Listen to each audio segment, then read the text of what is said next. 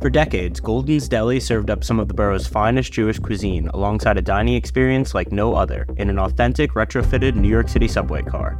Since the restaurant closed in 2012, the train's whereabouts have been a mystery until now. We know that, that vintage stuff is a sweet spot for the newspaper, especially restaurant themed things. It just seems to be a thing for, for, for the old Staten Island. That I started doing some research online and I found an old Reddit thread or something that talked about the Goldens. It, it was, or some other kind of thing that, you, that mimics that kind of setup. And then I found this gentleman's name, Tom Zufali. This guy is, is a transit memorabilia nut from his childhood riding the subways in Queens. So some friend of his called, he said, Tom, you know, this, this is right up your alley. He looks at it and he buys it.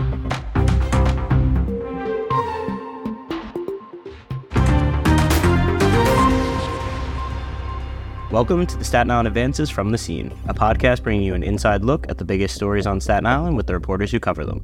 I'm your host, Erik Bascome, and this week I'm joined by Staten Island Advance senior opinions writer Tom Wrobleski to discuss his recent quest to track down the iconic subway car that once graced one of the borough's most beloved eateries.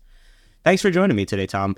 You know, it's crazy to think that 2023 is really coming to a close already, and it's certainly been another eventful year here on Staten Island. And so I was curious, you know, your job as the opinions writer, you get to comment on all these stories. On your stories. Yeah, a lot of times. On Yeah, so thank you for that. Yeah. no problem. And so I was wondering what stood out to you over the past 12 months as some of the biggest stories and, and some of the things you're looking at, you know, as we move into the next year. Well, I, I think the congestion pricing story that you've been following, that I've been following, and is kind of like been hanging over us here on Staten Island.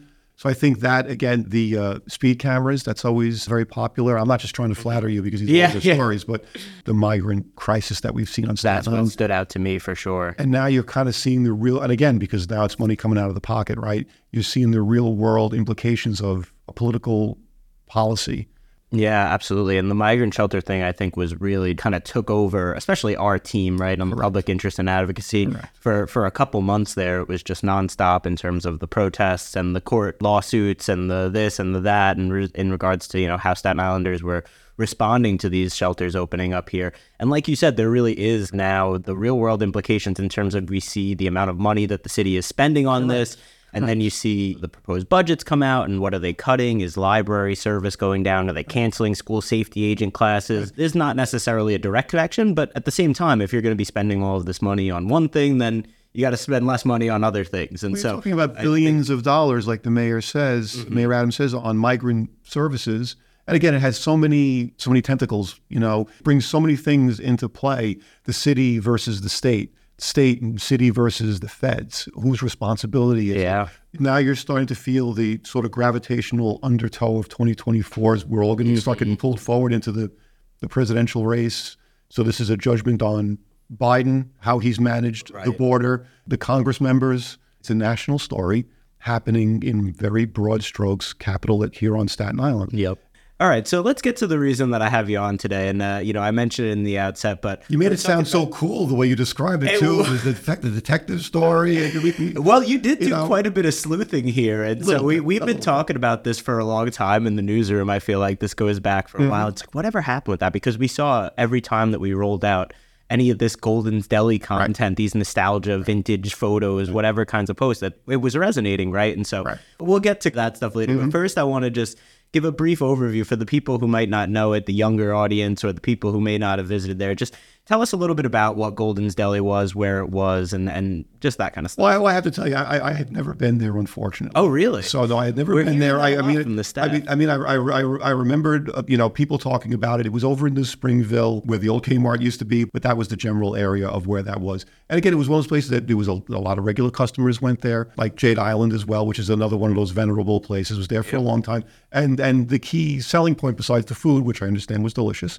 Mm-hmm. uh, was this a real subway car, not just you know a mock-up or you know cardboard or plastic, an actual real. Now I don't know how they got their hands on it. And I did the subway car was uh, built in the 1930s, I believe 1938 or 39. So they had it there. They had it all decked out for dining. So that was one of the big hooks for the place. It's an interesting kind of dining experience. Yeah. It's like I went to a place in, in Pittsburgh, which I know is close to your heart, which is uh, was in an old bank. And, Really? And the vault had you know had tables in it. Oh, that's pretty cool. You know, and the bar was like an old, you know, where, where they had Like the customer- bank teller? Yeah, like uh, the, the customer service, right? Yeah. So that kind of dining experience, and then the place closes uh, in 2012, and you know, okay, so people lament, you know, the closure of the place in and of itself, a piece of Staten Island iconography, Mm-hmm. and then they say, well, what whatever happened to the subway car? Yeah. You know. And that's what you tried to figure out. And yeah, so just quickly before we get into all that stuff, I was one of those regulars at Golden's Deli. Or my family was. Obviously, I was a kid at the time, but we went there quite often, particularly my grandparents were from Brooklyn. They're both Jewish. Mm-hmm. And so they would come to Staten Island and visit us. We would bring the whole family out there. The sad part for me was because we were a larger group, we could rarely sit in the subway car because there would oh, be my family of five, and then we had the two grandparents, so there's seven of us. So we end up outside the car at one of the big tables, and I'm always peeking my head over pressing against the window. Exactly. sad. Yeah. And so I didn't get to sit in the car quite as much as I used to, but I did love that place, and we, we went there a lot. Did you Uh, take I- pictures? Did you take pictures for us? you know what? That's a good question. My dad, my dad has tons of old photo albums. I should, I should go through those and see if we've got anything in there. gold. But I will shout out the matzo ball soup there. That was the first place that I really had it, and it is still, you know, one of my favorites to this day. Yeah, definitely shout out Golden's Deli. Totally miss them. We don't really have anything like that right now on Staten Island in terms of a proper Jewish deli restaurant. A Uh, sit down place exactly. Yeah. with so- atmosphere, right? Hmm So, all right. So let's get back to the subway car and, and just talk to me a little bit about why you decided to kind of track this thing down and, and what the process was like in terms of finding it, because obviously it's been 10 years. So, and I don't even know what you had to go off of. So, how did you find this? Thing? Well, we know we know the, that vintage stuff is a sweet spot for the newspaper, especially restaurant themed things. That just seems to be a thing for, for, for the old Staten Island. That again, you're getting to the age now where a lot of some of the things you remembered As a kid. from the 90s or whatever. Or, and we knew every time we ran something out about Golden's Deli, people were reading it. I'm like, I'm like, and I'm, I'm kind of like a transit geek a little bit. I mean, I follow in your footsteps a, a little bit with that. So I started doing some research online, and I found there was a it was either an old Reddit thread or something that talked about the Golden. It, it was or some other kind of thing that you that mimics that kind of setup. Yeah. Or like an old chat room. yeah, like an old forum. Yeah. Yeah, an old chat room, you know, with transit geeks. I saw the mention Warwick, New York in there. So I started doing some research, not knowing, of course, that I think uh, Mark Stein, one of our colleagues, and Paul Yoda, one of our colleagues, had also tried to like sort this thing out, you know, a couple of years ago. So I'm looking online. So I'm like, okay, Warwick, New York, that sounds like a good. So I called the Historical Society in Warwick, New York. I called the Chamber of Commerce in Warwick, New York. I'm kind of saying, it just seems, and some people like, ah, I don't know. I, I hear something about that. I don't know. And then I found this gentleman's name, Tom Zufali. I found it online somewhere. I look him up, and it's kind of like he's an art installer. And I'm like, he's an art installer. You know, it doesn't really sound like it matches. Then my colleague Mark, who I do the Facebook Live with as well, said, Oh, yeah, I think that rings a bell with me. Let me look back and see if I have an email. So he forwarded me an email thread where we'd kind of track this guy down, and, and, and this was the guy. There was, and there was an email address, and that's how I initially got in touch with the guy. Wow. And so I'm curious, how did he get this subway car up to Warwick? Because obviously that's a bit of a chore, I would imagine, bringing the subway car up. Because for people who don't know, Warwick's about an hour and a half, two hours. About an hour and a half Yeah. up. Nice, great place. Oh, it's beautiful. I go there. I have right. friends there. there. There's some uh, great disc golf courses out there if anyone's looking to play some disc golf. So, um, but yeah, so how did he get the car up there? Well, so he's so he's an art installer. Now, when I say art installer, you think it's like if you're hanging a picture on the wall. Now, this is a guy. He's worked for Estee Lauder. He's worked for big corporate clients. He's worked for the Metropolitan Museum of Art. When you've got a painting that has to go on a whole wall, you don't just drive a couple of nails in the wall and put some hangers on. It's or you or you're suspending something from the ceiling. Mm-hmm. So this this guy's into this very high end stuff, and I'm telling you, he must do very well at what he does Right. because he's got the means. He's got a seven acre piece of property in Warwick. Somebody had somebody else bought it from Goldens, and we I, I was never able to track down who it was who bought it from Goldens, and they had it and it was stored kind of outside in like a like a lot in Brooklyn, and then Con Ed was kind of in the neighborhood, and they were building something behind it, and the, he put it up for sale because it was going to get enclosed eventually. This is kind of oh, a detail that I was able. boxed in. It was going to get boxed in by some other building that was going on. Mm-hmm. This is more detail than I put into the So story. that's what the podcast is for. Exactly. Got So bring we behind go. the scenes. So we so so this guy is, is a transit memorabilia nut. All right, and for real from from his childhood riding the subways in Queens. So some friend of his called. He said, "Tom, this is right up your alley. Why don't you go?" So he looks at it and he buys it. So of course, he spent about fifteen thousand dollars to buy it. It was in very bad condition, been stored outside. It was all you know run down. So he basically uh, he hires a, a, Manhattan firm. They put it on a on a flatbed, Yeah. takes it up there. Now the thing interesting was I wish I had film of this. We had some some photos of it that went in with the story that Yep. we did. This flatbed had to like back down like a kind of a serpentine kind of snaky driveway. Oh, to get into to get his it to get it into his property, which you know those roads are very narrow. You're in the woods, so that's ba- and then he had a, then he had to have a crane there to lift it off the flatbed and to place it on a, a concrete flooring that he had built. He's kind of got a barn area in the back of his home where it's like his his playhouse where he does all his remodeling stuff. Very handy guy, as you can imagine. Mm-hmm. He's got all this other stuff on his property as well. So that's how that's how he got it up there. So this it, it- like his motto as in for his art installation business is, "Hey, if it's impossible, call me." So he had the knowledge and the means. to Seems like the that. perfect guy for that. Yeah. And when he was rolling it in, you could still see it said Goldens in the window, and it was still that kind of yellow color that people remember. Now it's been repainted to its old uh, traditional, uh, like a dark green color.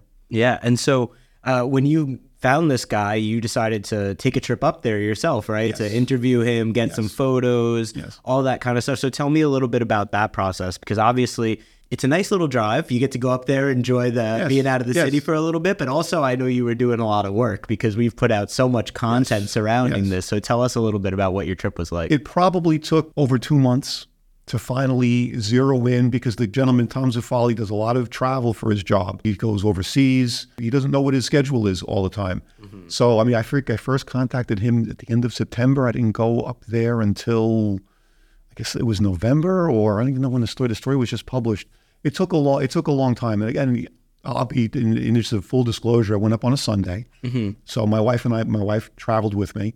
So we did a Sunday in Warwick and the surrounding area, uh, Drowned Lands uh, Brewery, and we and we went into town. And then the Monday we went to gentleman's property, and you know we saw the car. Obviously, we he, he totally renovated. He put a, a real a bar in the back of it because the back of it, if you remember from Golden, you came it was kind of attached to the to yeah, the restaurant to the back wall. so there was no back to It's it. Was kind of cut off. Yeah. So he put it back on it, and then he built a bar in the back. And in fact, his daughter had been married on the property. It's a beautiful property. Photographers come and use his property to take photos for weddings and different Yeah. things. So his daughter had her reception on the grounds, and the bar was used for the uh, for the wedding. He's got um, one or these these cane seats, which older riders will remember from the Staten Island trains, and also they're kind of like it's hard to describe. They're like these these yellow seats. He's got one original one from the 30s on there. He's got all sort of period advertisements, and he painted it the original color. He has original plating with the number on it. He built it a mock train platform mm-hmm. with actual signs from subway stops in Queens that he remembers oh, that's cool. as a child. So when you when you roll up to the property, there's there's there's the train, there's an overhang, and then there's a, a platform that you can kind of and you walk through it. Guy couldn't have been nicer, and and and could tell you everything. And and he showed us his whole collection of different trains. He's got buses. He's got a toy train that goes around that his grandkids ride on, that he's that he bought from an amusement park.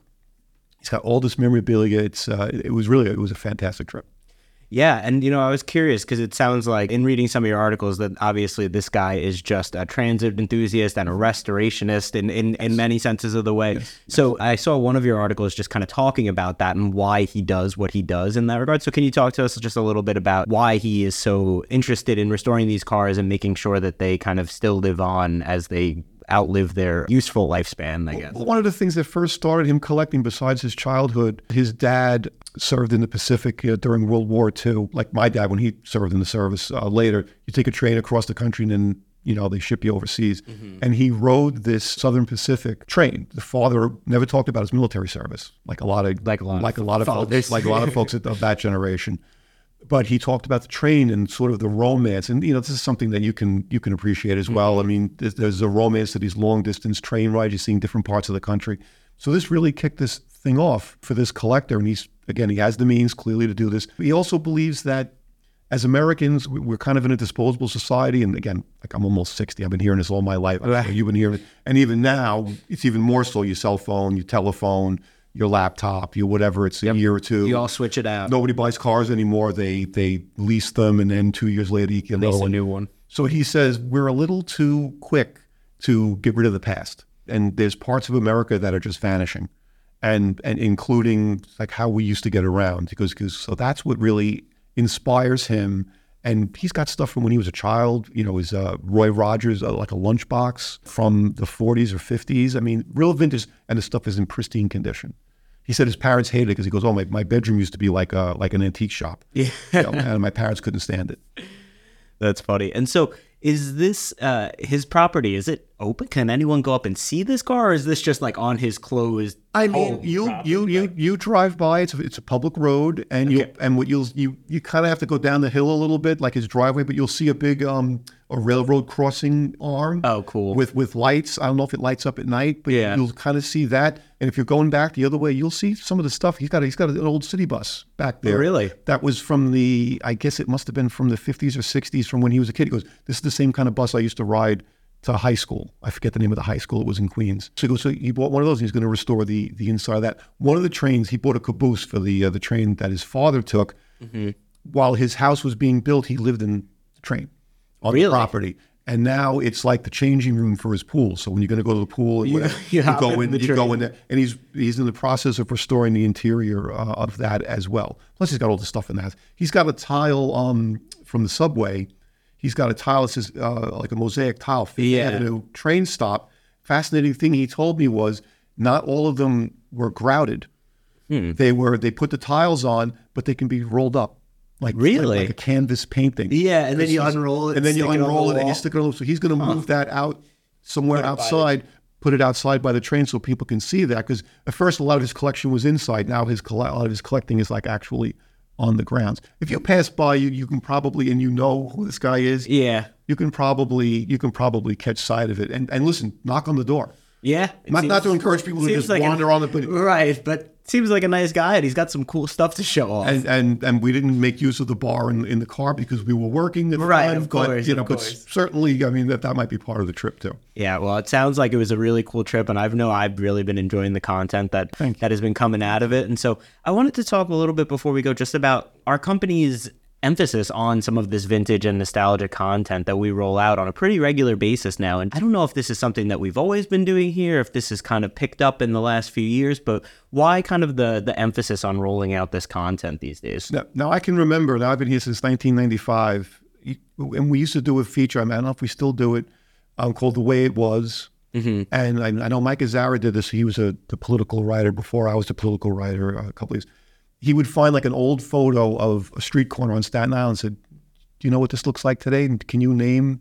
It was almost like it was a contest. Yeah, yeah. It's a very popular feature.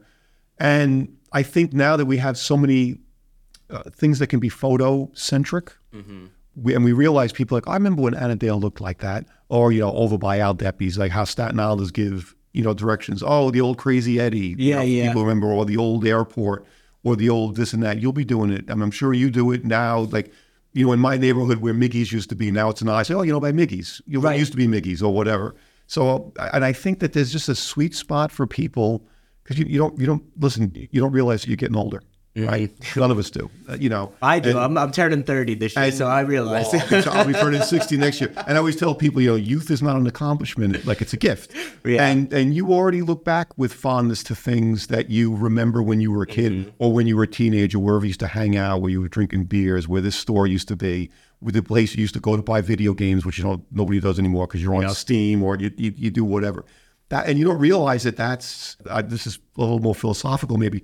I found this. The older you get, the more you reach back mm-hmm. you know, when you're 25, 30, you're like you want to get out on your own, you know, your parents, whatever you, you want to make. Then you kind of like you want you want to have the people and the friends around you who remember what Eric was like when he was 15, mm-hmm. when he was in high school, and the stuff that you used to do together. That's the and we have actually and now we're like when you go someplace, take a picture because we don't have a lot of stuff anymore because you didn't back in that day we didn't take a picture of a new restaurant. Maybe didn't think about did. it, yeah. Didn't think about it. There were all those stores in the mall we never took pictures of. Bunnenberger or Waldenbooks from my generation or paperback. Think of the Warner Smith. Brothers store. The Warner was Brothers store. You got the little rocket ship. So we had a pay, we had a bookstore, the paperback booksmith I used to go Mm-hmm. to all the time, and next door was a, a place that gave you that served knishes, not like the Golden Knishes, Right. But it was knishes. I used to go buy a book, sit there, and have a knish. That was like part of my teenage Experience. life. Yeah. The island theater or the old movie theaters, stuff like that. And I think people really, really, really vibe with that. And, and we see it, we see it in the numbers. And again, a lot of this is content we already have. Right. You know what I mean? So it's I always call it like like couch cushion money. It's like it's like it's just waiting there to be to be picked up. And I'm and I'm and I'm lucky that this late in my career, I've actually found something that I'm really interested in doing, especially if I can meet somebody personally, like like like Tom Zafali, like this gent, and I can really get there and, and it's something I can see and, and and touch. I think you know I feel very lucky when I get when I get a story like that. Yeah, absolutely. And you were talking about you said it was called the way it was or something like hmm. that. I think now we our current version of that is the then and now. Then and right? now, right. Jan runs that out sometimes. We'll have the photos of Victory Boulevard in 1912, and you're looking at it, and it's you know got a little horse and buggy and some oil street lamps and stuff like that. And then you see it today, and it's really quite jarring in a lot of ways. Um, and Or, so. or, or the newspaper pages that we run out, the historic Yeah. page from the fifth. I Oh, when I was an intern, I can't tell you how many vintage, how many historic pages I did. I can't tell you how many stories I've gotten off those pages. There was Yeah. like including the story about how Staten Island has continued to pay tax money for the subway line that was never built. Wow. Because on one of those pages, it had because they, the train line was supposed to go past their houses and it was fronted. People were paying money. It's gold mine. Well, you can. It, it is, and you really can, like you said, not only for us from a content view perspective, but we also just. I learned so much about the borough mm-hmm. going through that stuff, especially because, like I said, that was when I was an intern. I was doing a lot of these things, and like I am a native Staten Islander. I've been here my whole life, but you mm-hmm. only really so, learn so much about your borough's history through school. You're learning U.S. history, world history, all this kind of stuff. So when I got here and I was going through some of that content, I was like. Staten Island has a way more storied history than I mm-hmm. realized in a lot of senses. And mm-hmm. so I found that stuff really cool and interesting to learn about. And I think in some ways our readers feel the same. There's the people who are reading those kinds of things just because they want to reminisce and they want to look back. And then there's people who are like, wait, that happened here? That's pretty cool. And so I think that's kind of two sides of it as to why this resonates with our readers, but it certainly does. And so I was wondering, as one last thing before we go, if there's anything else on your on your hit list right now of Staten Island relics that you could maybe track down. I don't know what that might be. I Well, every, every, everybody talks about the Victory Diner, and unfortunately, you know, the Victory Diner after it was moved off of Richmond Road was was uh, destroyed in in Hurricane Sandy. You know, I like to do abandoned or vacant sites as well. I mean, I'd love to get inside. This is like my white whale. My kids know about it too. The old Wrigley uh, chewing gum factory that's that's in Clifton. There's lottery stuff that I'm doing. Um, there's uh, people love mob stuff on Staten Island.